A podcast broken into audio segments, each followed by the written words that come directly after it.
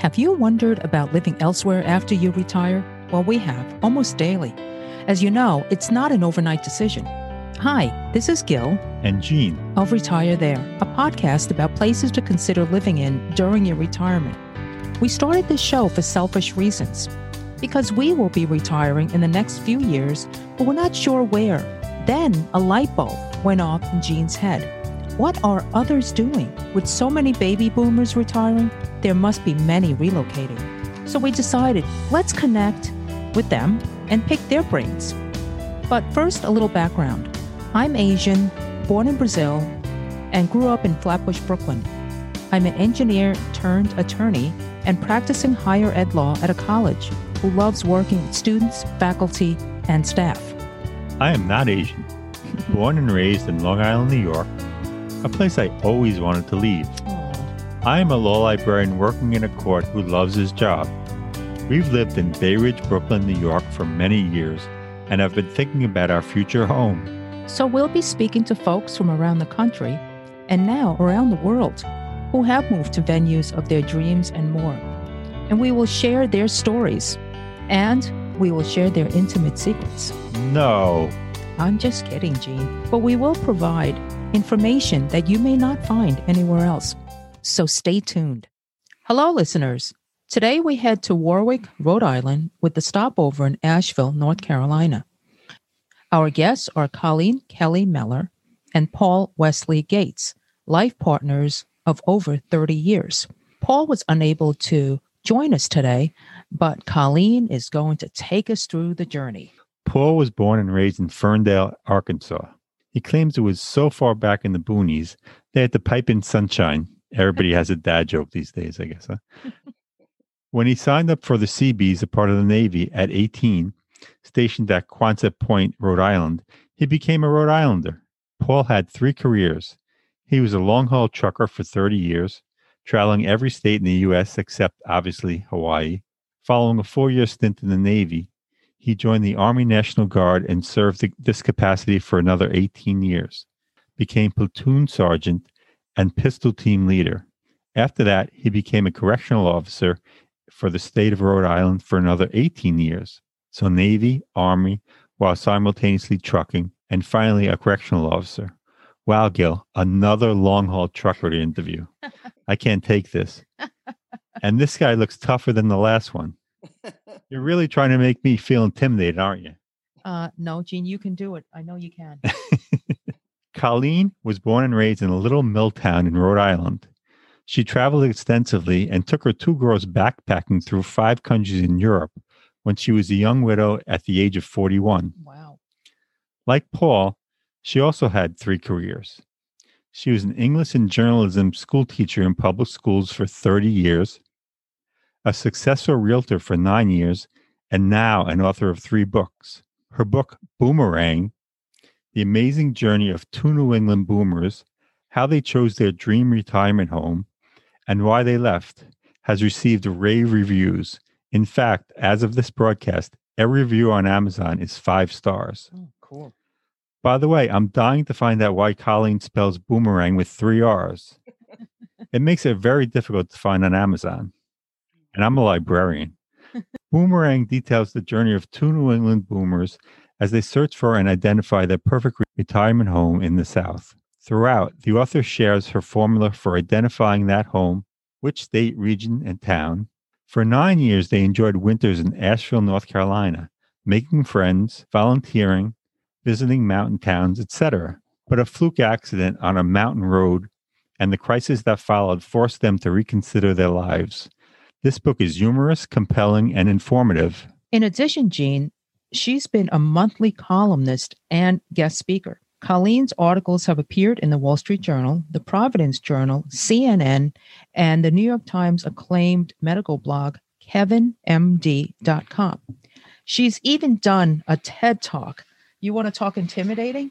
Okay. Colleen and Paul spent nine years as snowbirds as you mentioned earlier, splitting time between Rhode Island and North Carolina.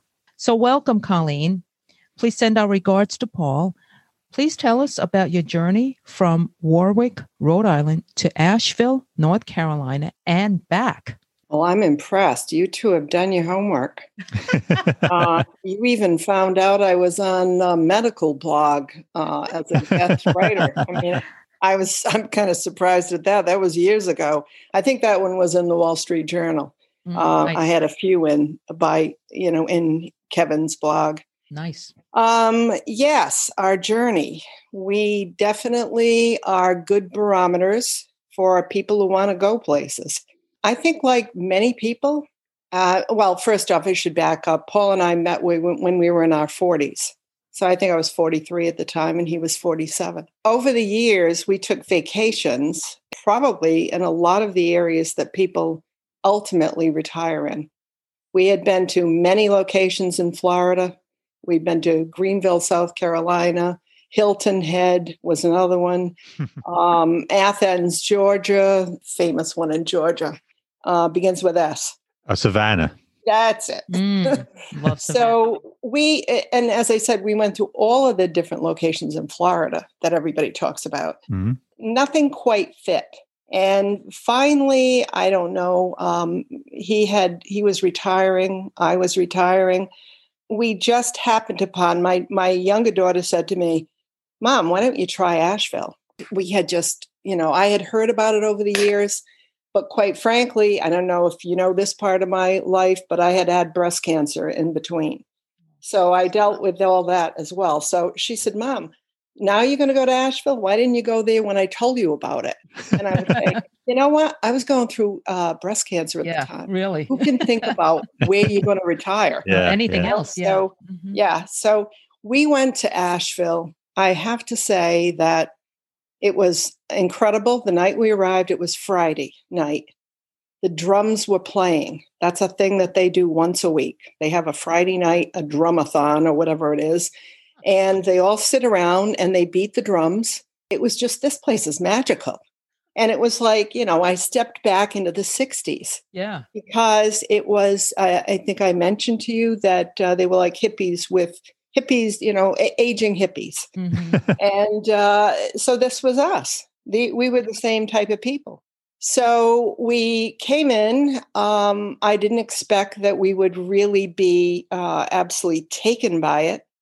But I have to say that after four days, that was it. We had made the decision.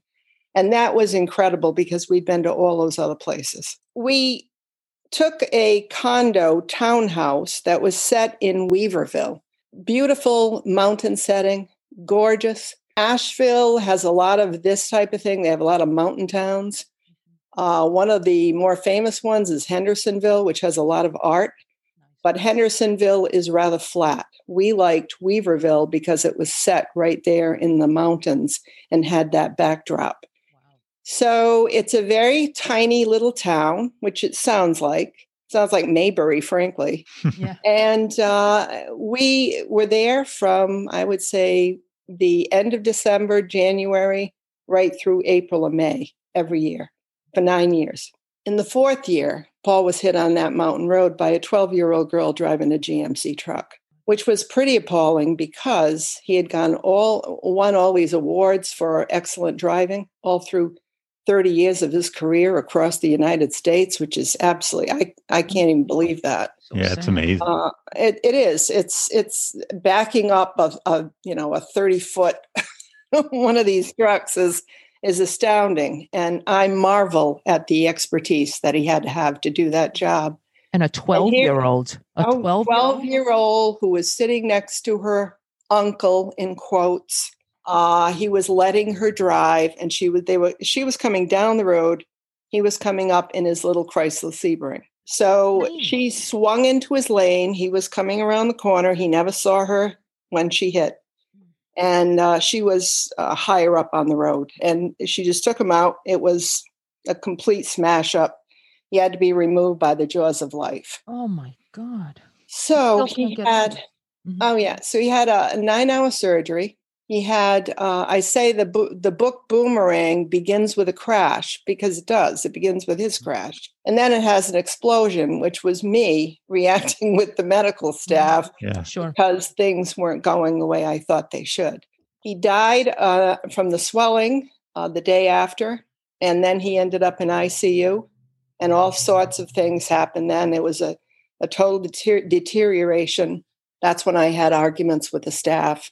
I didn't know what was happening. He was acting very strangely. I didn't know what to expect. I, I just was dealing with the horror of this whole thing. And then one person from the staff say he was going to go home the next day. Oh my God! In, yeah, the, in the book, that, you say that that, was right? the that was the neurosurgeon in the beginning when he really cockily said to me that, "Oh, he's just going to go home with a brace.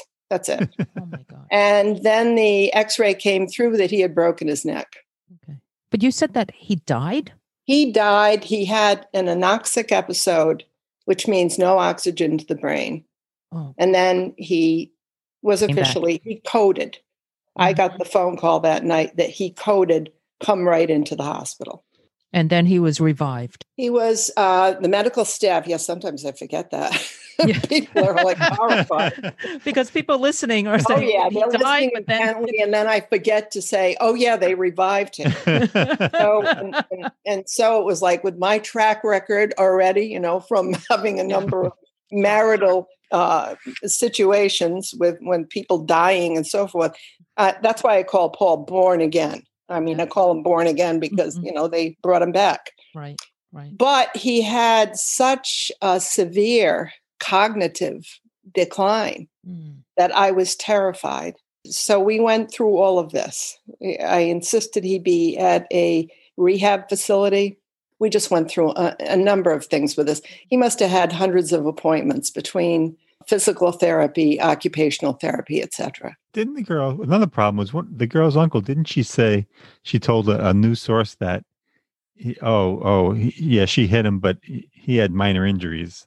Is that correct? The, the uncle said the girl was very sweet.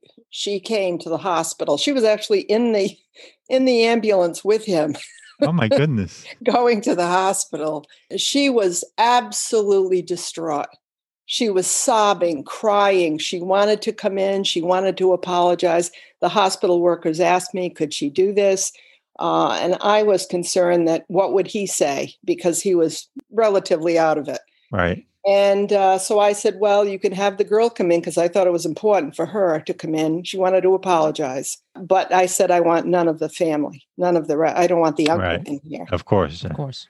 So uh, she came in, she was sobbing. I ended up hugging her because I was so concerned about her well being. hmm Mm. He had said to a, a newspaper reporter, the uncle had, Oh, it was no big deal.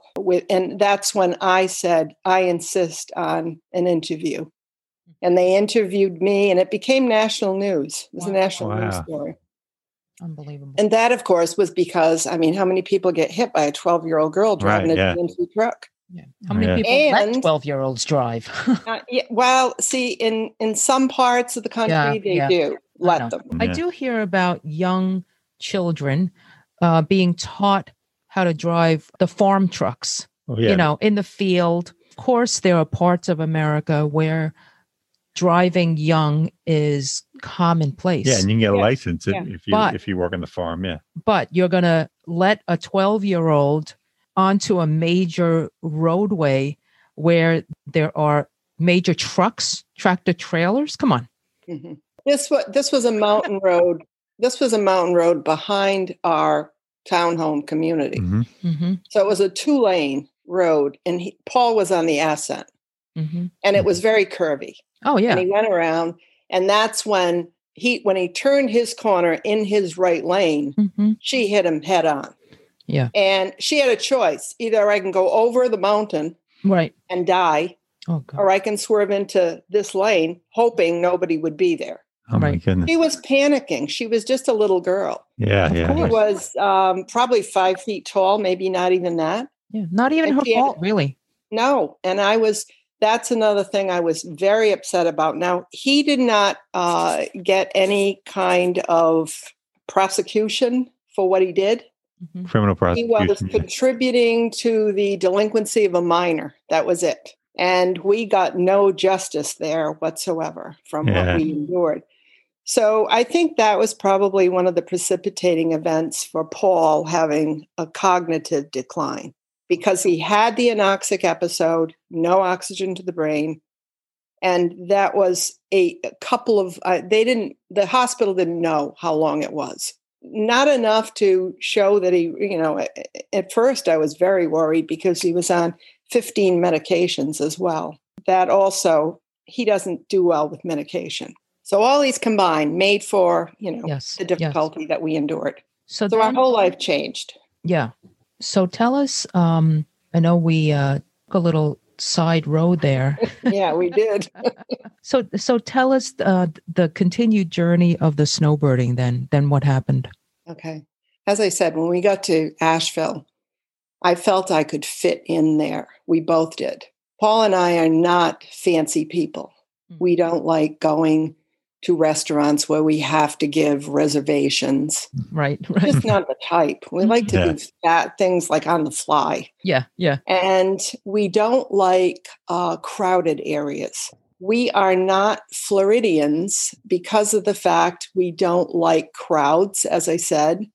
Uh, the topography is flat in Florida. Uh, another thing that I noticed uh, about something I care about uh, water, waterways, lakes, ponds, natural. One of the reasons we loved Asheville was because of the wooded areas. Mm, All of the the mountains are so beautiful, Right. and and it was more relaxed there. It, ironically, it's not very relaxed now. It's very busy right We've now. heard, yes. I have friends there that are telling me I wouldn't even recognize it anymore. And uh, because of the fact that it's not what we liked about it originally. We liked the ease, the calmness, the pace of everything. Love the um, craftspeople. Craftspeople are amazing. Many of the aspects of Asheville we absolutely bonded with. We that's why we felt we could live there. Did it have all the amenities in terms of healthcare? Amenities are beautiful. They have uh, the food is terrific. The food is it's eclectic. It's wonderful. I won't see you don't have fashion there.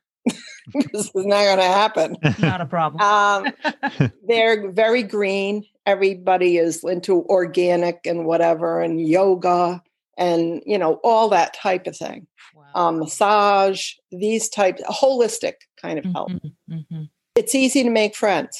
Oh, nice. And it's easy to make friends because everybody is from away, or at least they were. Ah, all Yeah. trans. And uh, so you, I had a group of women. In fact, I show it in the book.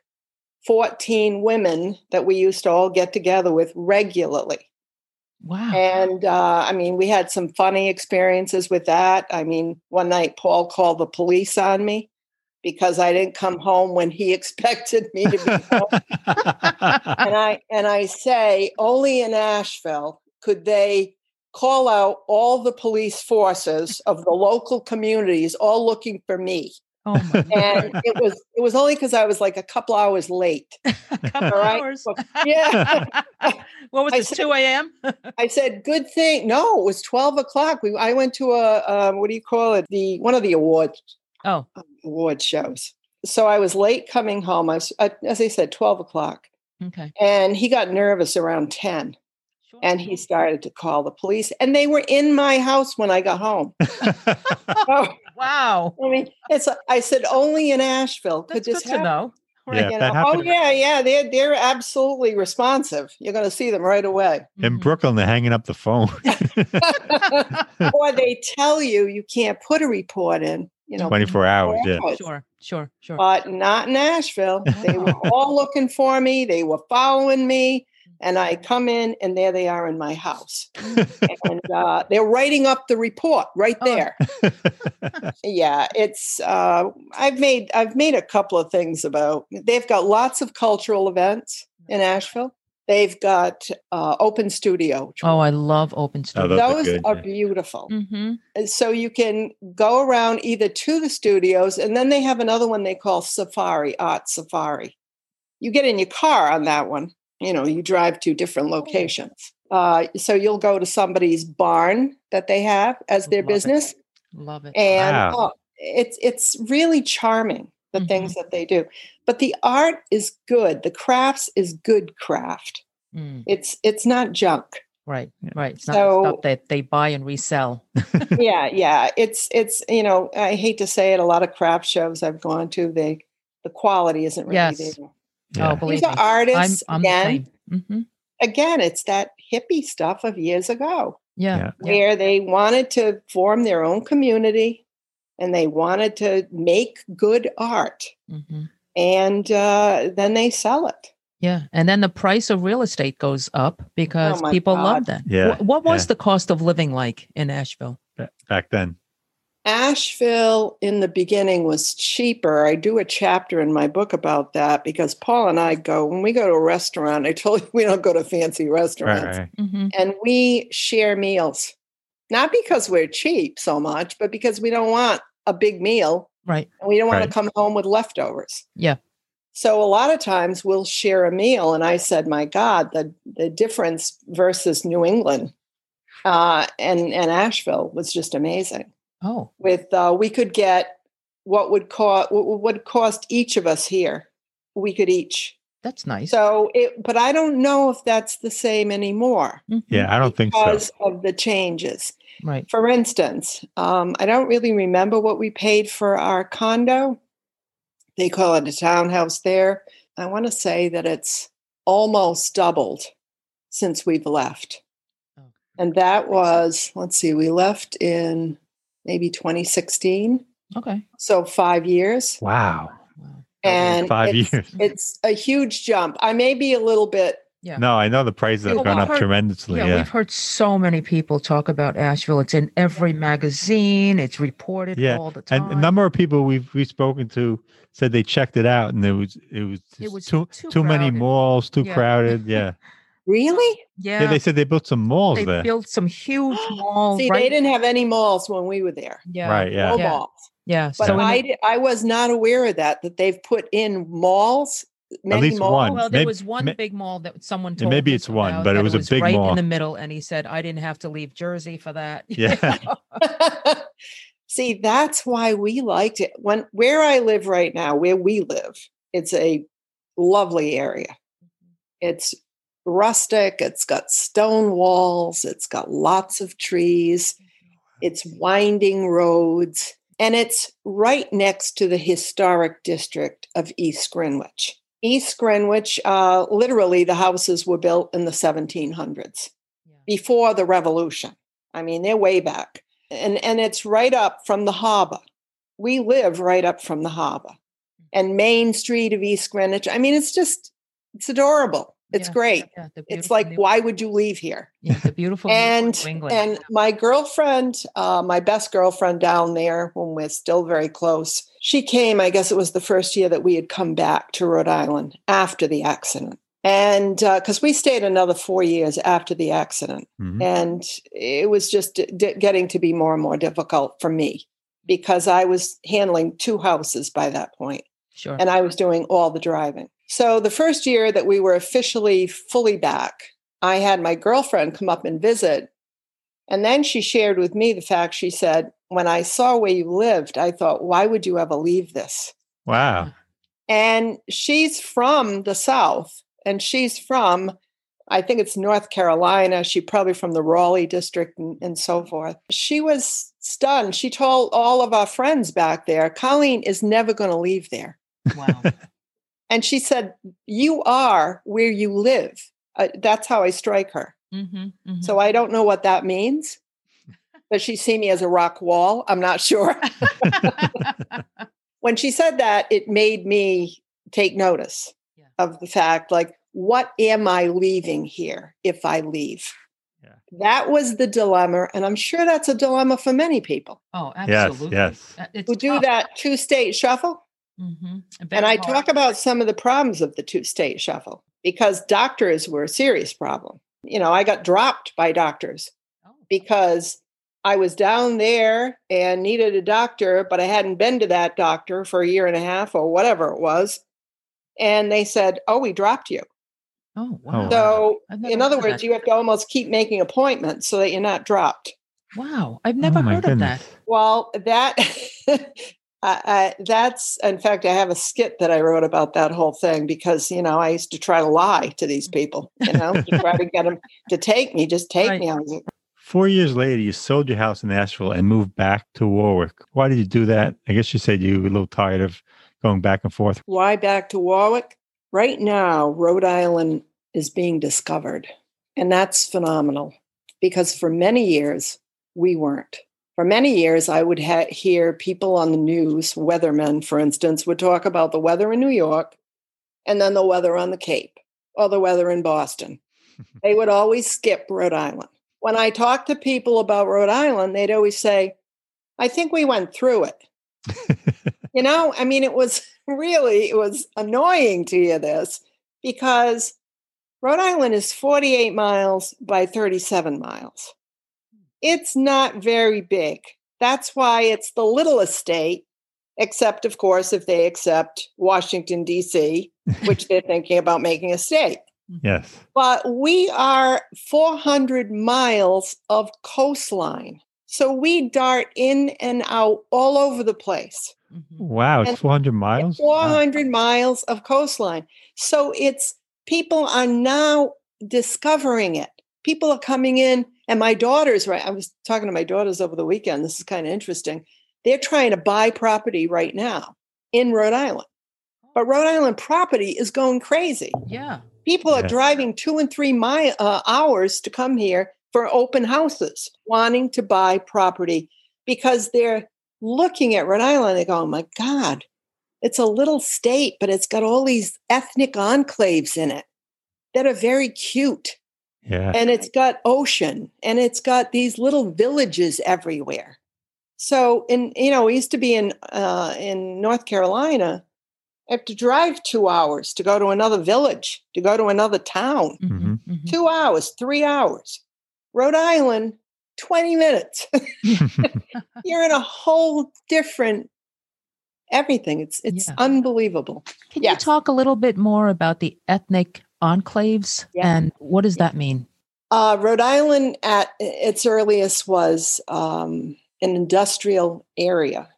And it had i grew up in a town that had 14 active mills. Wow. It was fabric lace and dyeing.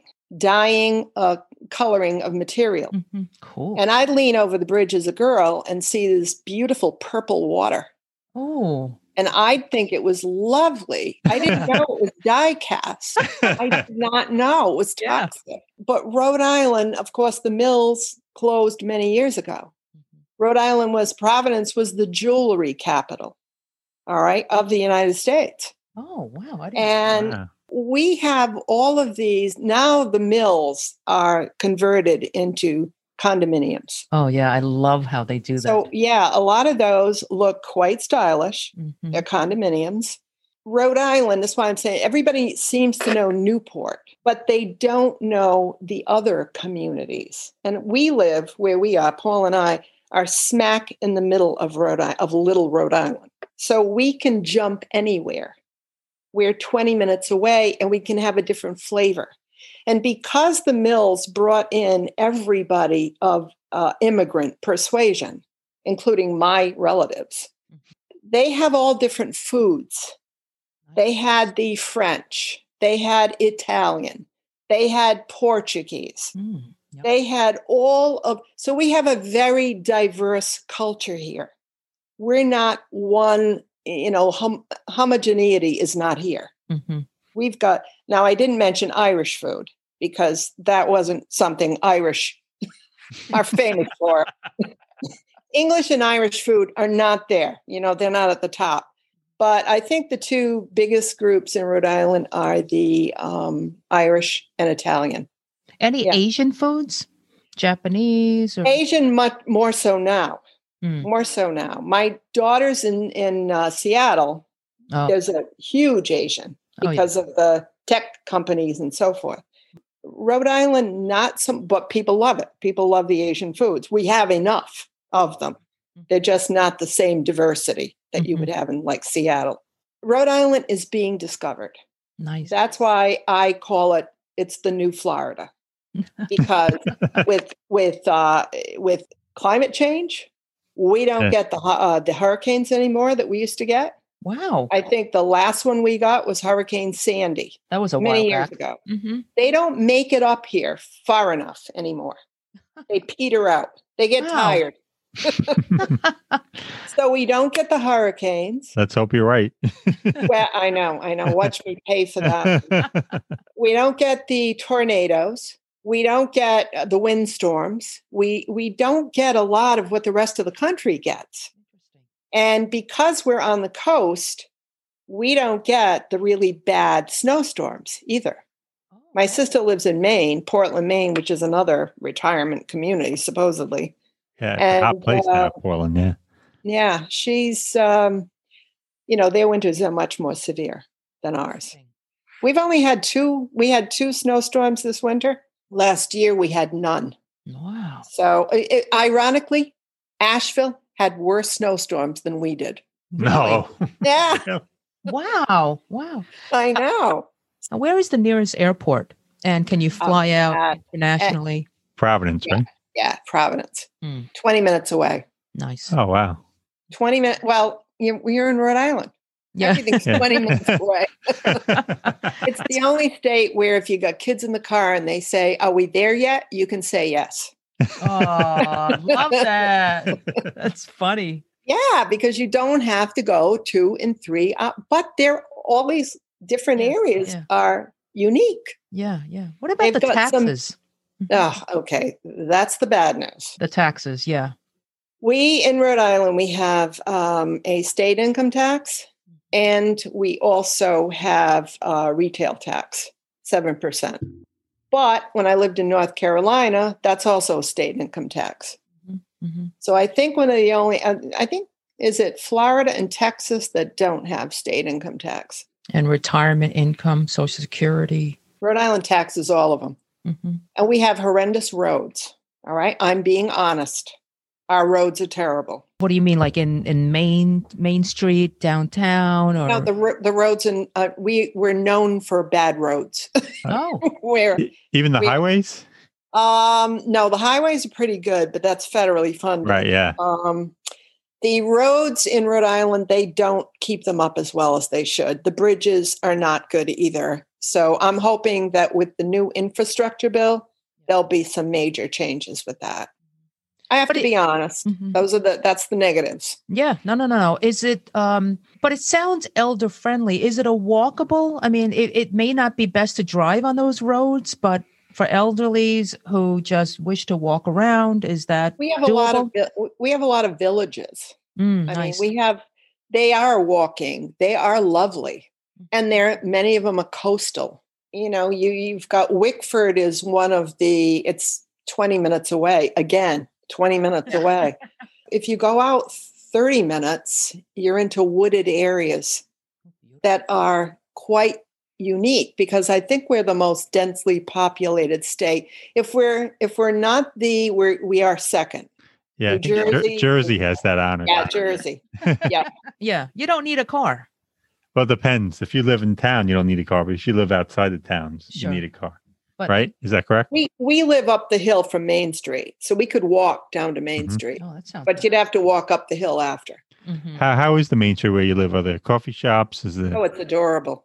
It is. It's adorable. It's yes, lots of ice cream shops, coffee shops, crafts, etc. Mhm. Restaurants of different persuasions. You have Asian food, you have Indian food, you have Italian food. All of these are right down the street from us. And then there's the harbor. So if you like sailing and boating, now we don't do either one of we don't do that and we don't golf. Hmm. Paul and I just never did any that's why a lot of communities were not something we we looked into. Right. Because that came with the community and you were paying for that. And we don't do either one of those. I don't golf either. do you boat? Do you boat? No, I don't boat either because I can't. I- I'm I'm very limited in my activities. I do well. I'm more of the crafter. Yeah. Um, you know, anything, uh, pottery, making glass. I Yeah, mean, we used, ev- you know, she used to have a jewelry business. we had to go to all these craft shows. I did not love it. we we actually did craft shows for about 10 years. Uh, that was not Um, fun. because my full time job, well, my full time job was so stressful, or at least I, I made it stressful. And Jean said, get yourself a hobby. I don't Watch want to, how we wish for. yeah, I don't want to hear about all your cases. And I said, oh, but I have to practice with you. So Yeah. I, I have a question about the art scene. Does RISD have a big Im- impact on the art Oh scene in the God, States? Christy is great. Christy, I was going to mention that that's another aspect of Rhode Island. It's the uh, schools that we have. Um, you've got Brown University and you've got RISD. RISD is who is the guy that did the glass, beautiful glass?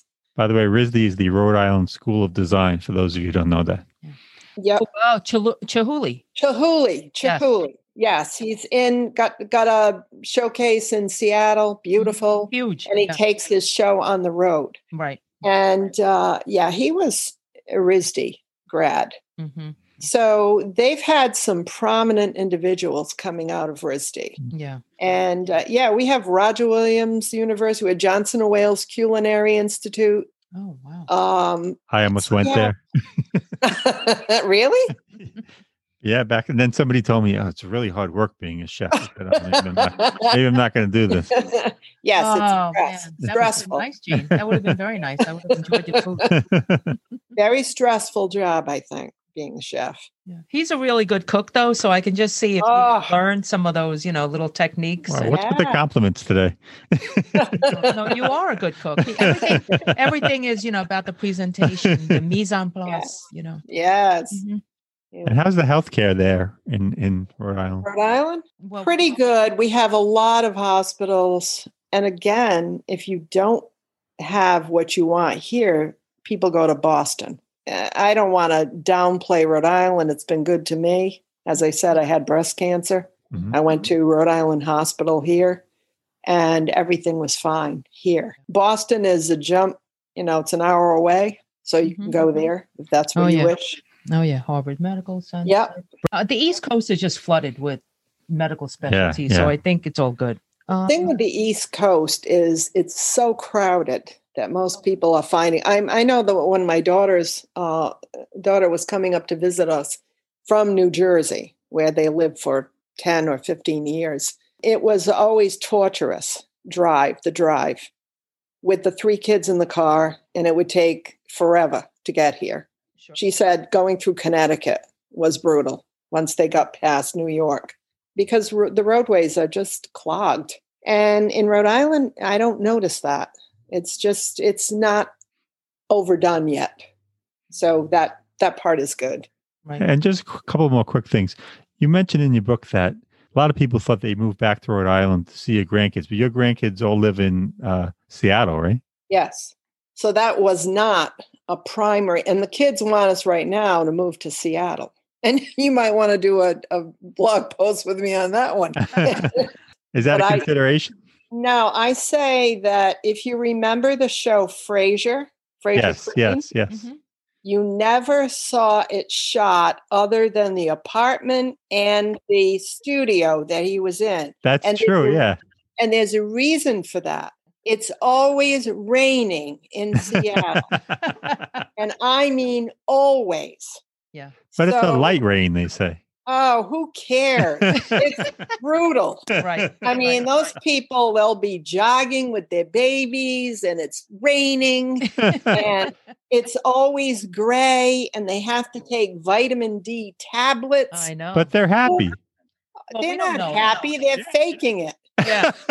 he doesn't know. He doesn't know They're what he's saying. faking it. I that I say that because I always wanted to go to the Pacific Northwest. I'll And tell I'm- I'll, I need tell you. sunshine. I need Yeah, yeah. sunshine. Yeah, yeah, I need sunshine too. And we did do, I think we did 3,000 miles. I drove around all of Washington state and Oregon. Mhm, See, I that's what I do. I drive mhm. and I like to travel. Wow. So we did all of that. We went and took took our own car and we went through all of those sections and so forth. wow. So, yes, the Pacific Northwest is very it's beautiful. My problem though is I don't want to live in a city. They live in the city. I'm not interested. She lives on Mercer Island. So that's very high end. Again, when we're not that type of people. I just have one more question, and I should have asked this earlier, but I'm going to throw it in because it's interesting to me. Uh, before meeting Paul, you you you divorced one husband and buried and buried really, buried you and really buried, want to go there and buried two more. Yes How did that affect your your life and maybe your your later life? my perspective Yeah. um, well the first marriage was only two years and i left him with a. I had a six month old baby i left with so you know that that had to be brutal Yeah. um, i was teaching so i my job opened up for me and then i didn't marry for another six years and because it's really hard when you're raising an, a small child you can't meet anybody Sure. Yeah. nobody wants to take that on anyway Yeah, that's a lot. so I was pretty young and I was going through all that. So then I married a second time and we were together for eight years. In the last two years, he first he had a heart attack and then he had lung bone brain cancer. Oh my goodness. So I went through all of that and I actually wrote a book about all this. I called it Patient Witness. Oh, And uh, I never published it, but it had to do with the fact that I have been both uh, witness to all of these things and the healthcare system Mhm. and what we went through. When he died, I had two children. They were 13 and 3 when he was diagnosed, and they were 15 and 5 when he died. Two years later, friends insisted I go out. I was only 41 at the time. insisted I go out uh, with this man that they said was absolutely wonderful. He was an engineer. So I did. I went went out with him. We were together two years. We bought the house that I'm now living in, and uh, we were engaged. I and uh, he died. oh, so So he died of a heart attack. He had a congenital heart problem, and he died of a heart attack. And I was all of a sudden overnight, just all this had come down. And uh, all the time, I was still writing. I was teaching. I was single parenting. I was writing. I was going through crisis, uh, crises. And I guess after that, it was two years later when I met Paul. hmm And that was just a fluke. We just started dancing together. And I kind of kiddingly say we've been dancing together ever since. That's great. And in the beginning, Thank he you. said to me, You're just toying with me. And I, I thought I was. I thought, you know, we we are uh, very different in that our backgrounds are different. You know, I was raised with a principal father and a principal of the high school. Very highly competitive family. Uh, one brother went to West Point, the other brother went to Yale, ha, what uh, Brown, and then Yale Medical School. And then he headed up Department of Neurology, George Washington University Hospital. And I was third born in a family that was all about the boys. I know Yeah, Irish Catholic family, all about boys. I think women were just the vessels for boys. You know, that was it. yes, yes. So, um, yep. So then I have a younger sister as well. Paul and I were together 10 years before I got breast cancer. And that's when he moved in to take care of me. oh, And he did. He took care of me through that. someone to take care of you. I, I, it was amazing because I was so jaded that I just said, no, we're going to have a relationship. We will be committed to each other. But I, and I also didn't want my daughter, my, she was young. I didn't want her trying to adjust to somebody else and losing again. So, how did it change me? Well, he's a lot like me. He's not as talkative at all. I don't think anybody is. you have one right here. yeah, I- yeah. we, yeah, have not, yeah, haven't met. which is which is why it's so easy with you. You know, it's, it is. Thank you.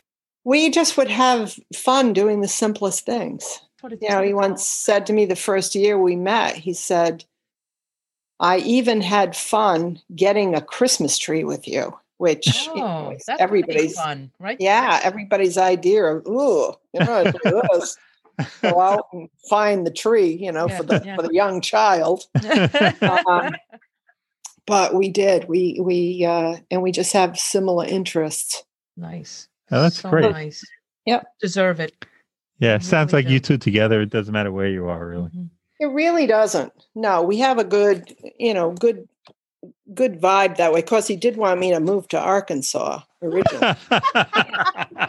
we know that didn't put, happen. I had to put the nix on that one. Can I want to read something? Is it possible for me to read something? Of course, Very of course. Sure, go ahead. All right. In Boomerang, one of the last pages, and this is important because Asheville is very important to me. It, it got nine years of our lives, and it was so incredibly uh, unique.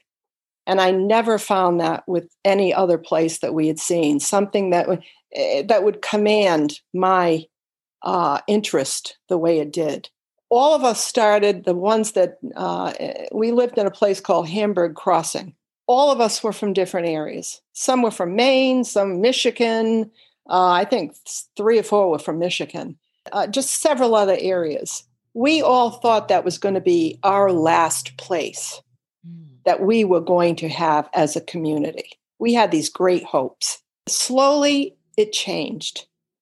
We had to leave but we did it for the reasons of it was getting more and more difficult for me and i had to make a decision. Uh, where are we going to live permanently? And then when i asked paul i said what do you prefer? And he said rhode island so that was why we ended up coming back but asheville will always remain with me as a vibrant place where 10 years of our life we enjoyed it thoroughly i mean i recommend to people i to go and visit because I mean it has the Biltmore House is the most visited house in America. That's there. Uh, and that, ironically, I think that's by one of the builders of one of the places in Newport, Rhode Island. Hmm. Same builder. This is what I say from Boomerang. Our chosen town, Asheville, will remain a welcoming beacon for many who don't wish the homogeneity and frenetic pace of Florida or other deep southern enclaves. It will remain a quirky town that keeps its rustic edge due to its proximity to the glorious Blue Ridge Smoky Mountains. In other words, Asheville will ever fly under the banner of individualism. Most of our years there were filled with enrichment and wonder. As such, we recommend Asheville for its diverse character, its artistic community, its commitment to preserving the earth. It's a green region. Its wondrous food, its skilled and handsome medical personnel, its gorgeous natural beauty that finally allowed me to know the meaning of Purple Mountain's majesty from America the Beautiful. Some say you don't choose the mountains, the mountains choose you. If that is true, Paul and I are eternally grateful for being two of the chosen ones. That was great. Oh, Thank you. wow. Well, I am I am speechless. and that doesn't happen very often. No, it does not. no. Be quiet. they say about me anyway. That's what they say. Okay.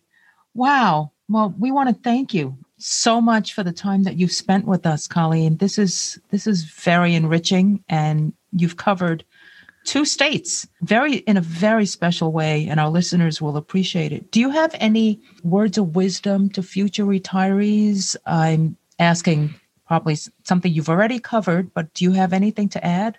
One of the reasons uh, that I wrote the book Boomerang was I saw many people coming in uh, to Asheville.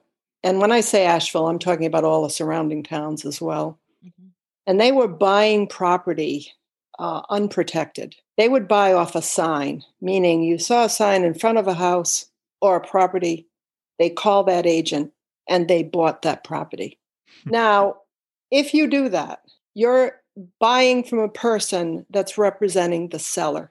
They're not going to be operating in your best interest. And I saw this happen. I was confounded, especially, and again, I write a chapter in the book about this. When you're coming in from elsewhere, you don't know where Superfund sites are. You don't know where toxic dump sites are. You are just winging it. I'm a realtor. I knew enough at night to come back after we'd seen property and check it out. I'd pump in to Google toxic sites near such and such an address, and then it would come up on my screen. Most people don't know to do that. They wouldn't know. And this was a an abysmal situation that ended up uh, the, what I'm going to talk about right here. It ended up being the subject of Atlantic Magazine's cover story. It was 20 years ago, perhaps. A community was built atop a mountain, a small mountain, because they call them the Gentle Mountains in North Carolina. Unbeknownst to the buyers, right next door was a Superfund site. Those of us who know about Superfund sites are amazed at that type of thing.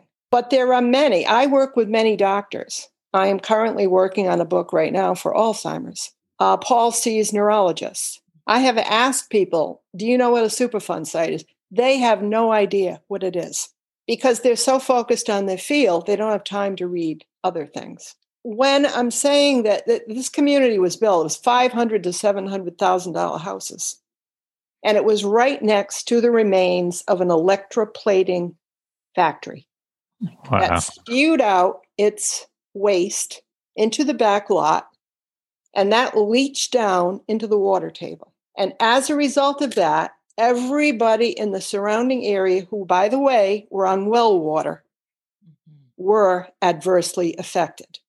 They were drinking the water, they were bathing in the water, they were using the water.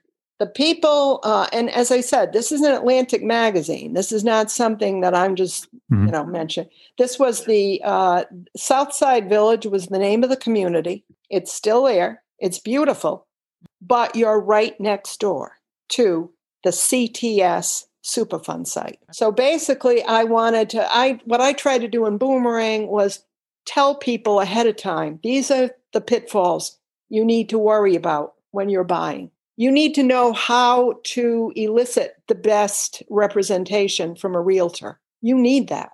And this is how you get it.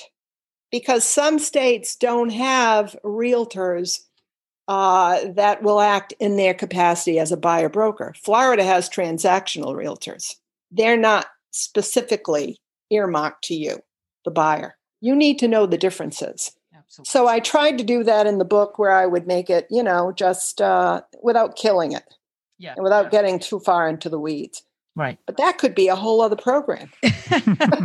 well, you know, as you were talking during the program, it came to me why you have three R's in boomerang. Wow. My my thinking yeah. is that because I heard some of the words that you used were missing the New England R's.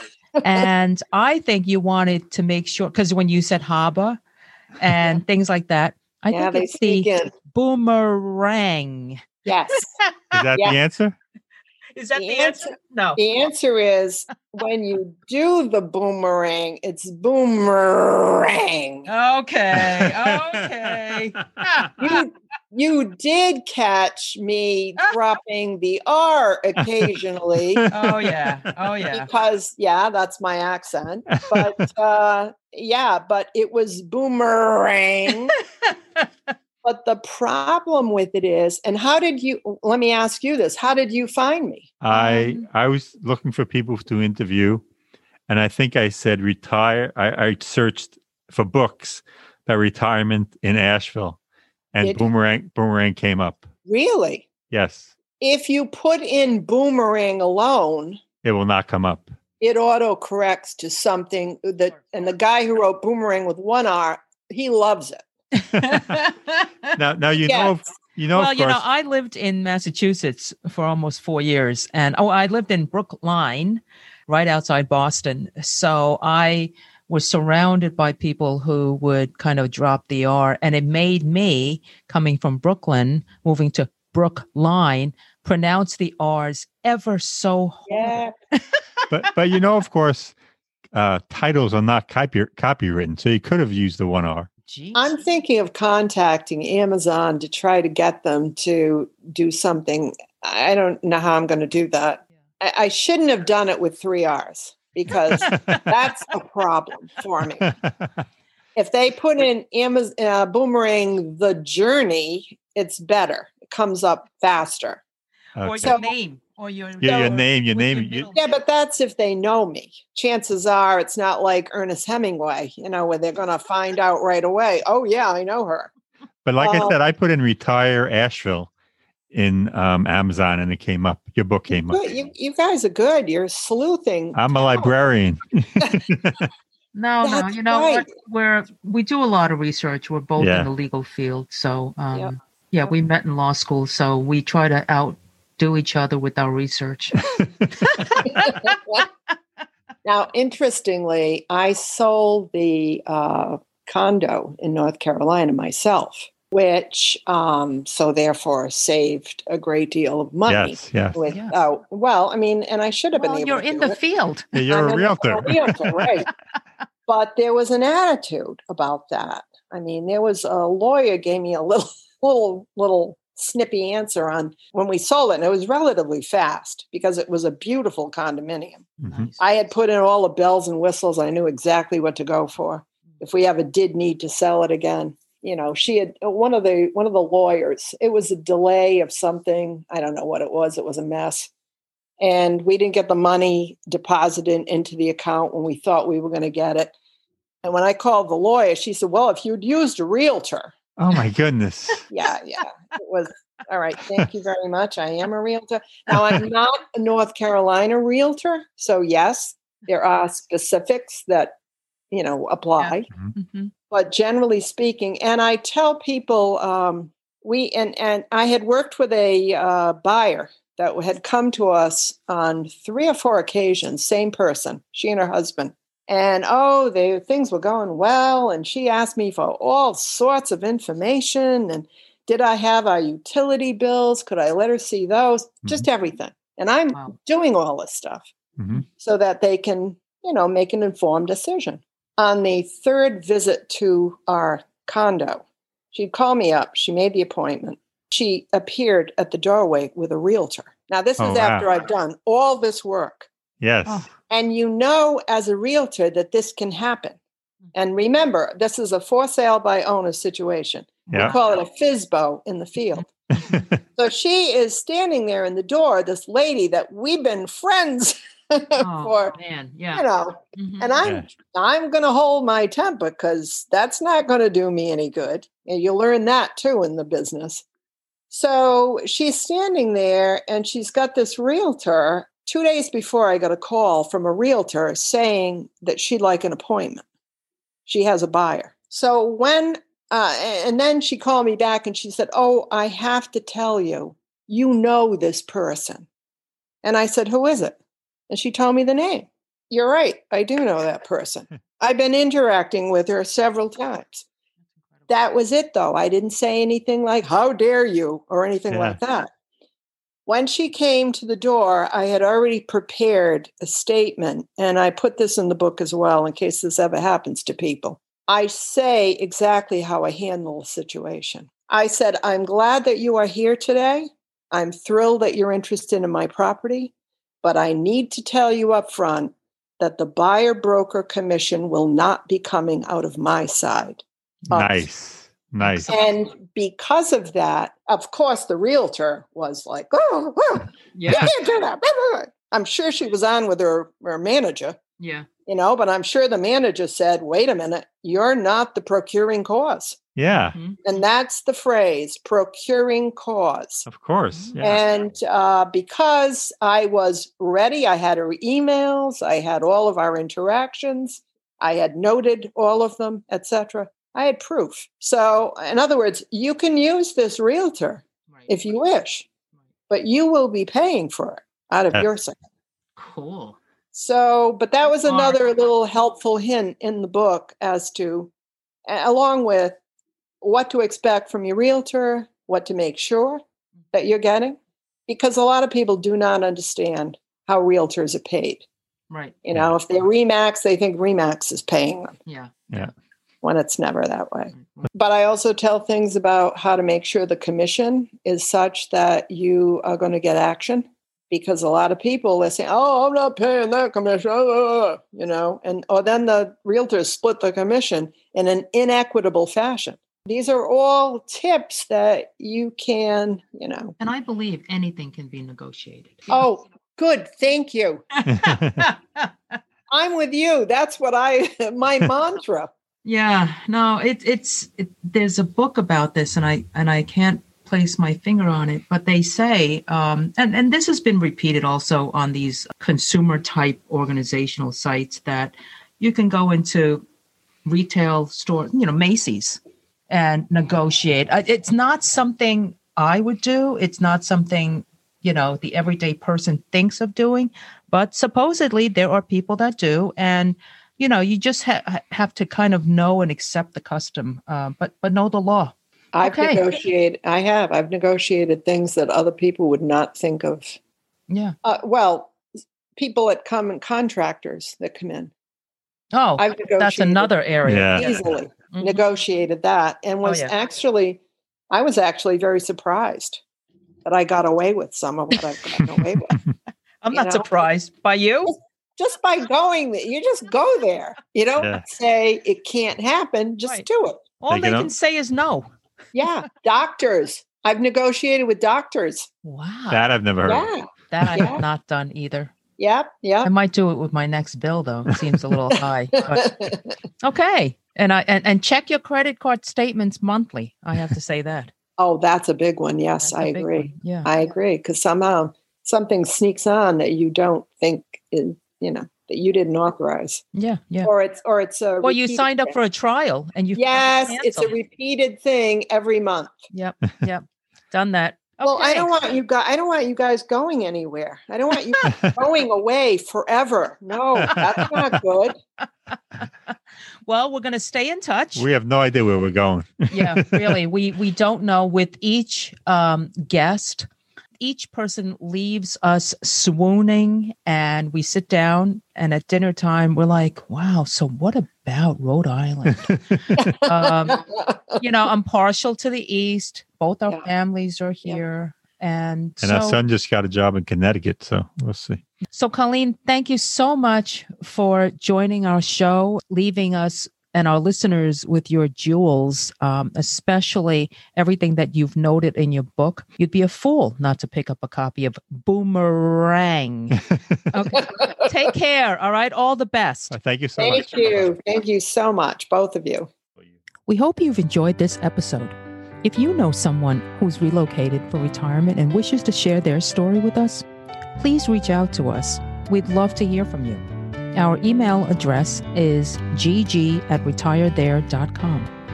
Our website is retirethere.com, and you may follow us on Twitter at retirethere underscore. Now, if you've liked our show, please subscribe and rate it in Apple Podcasts. In the meantime, be well.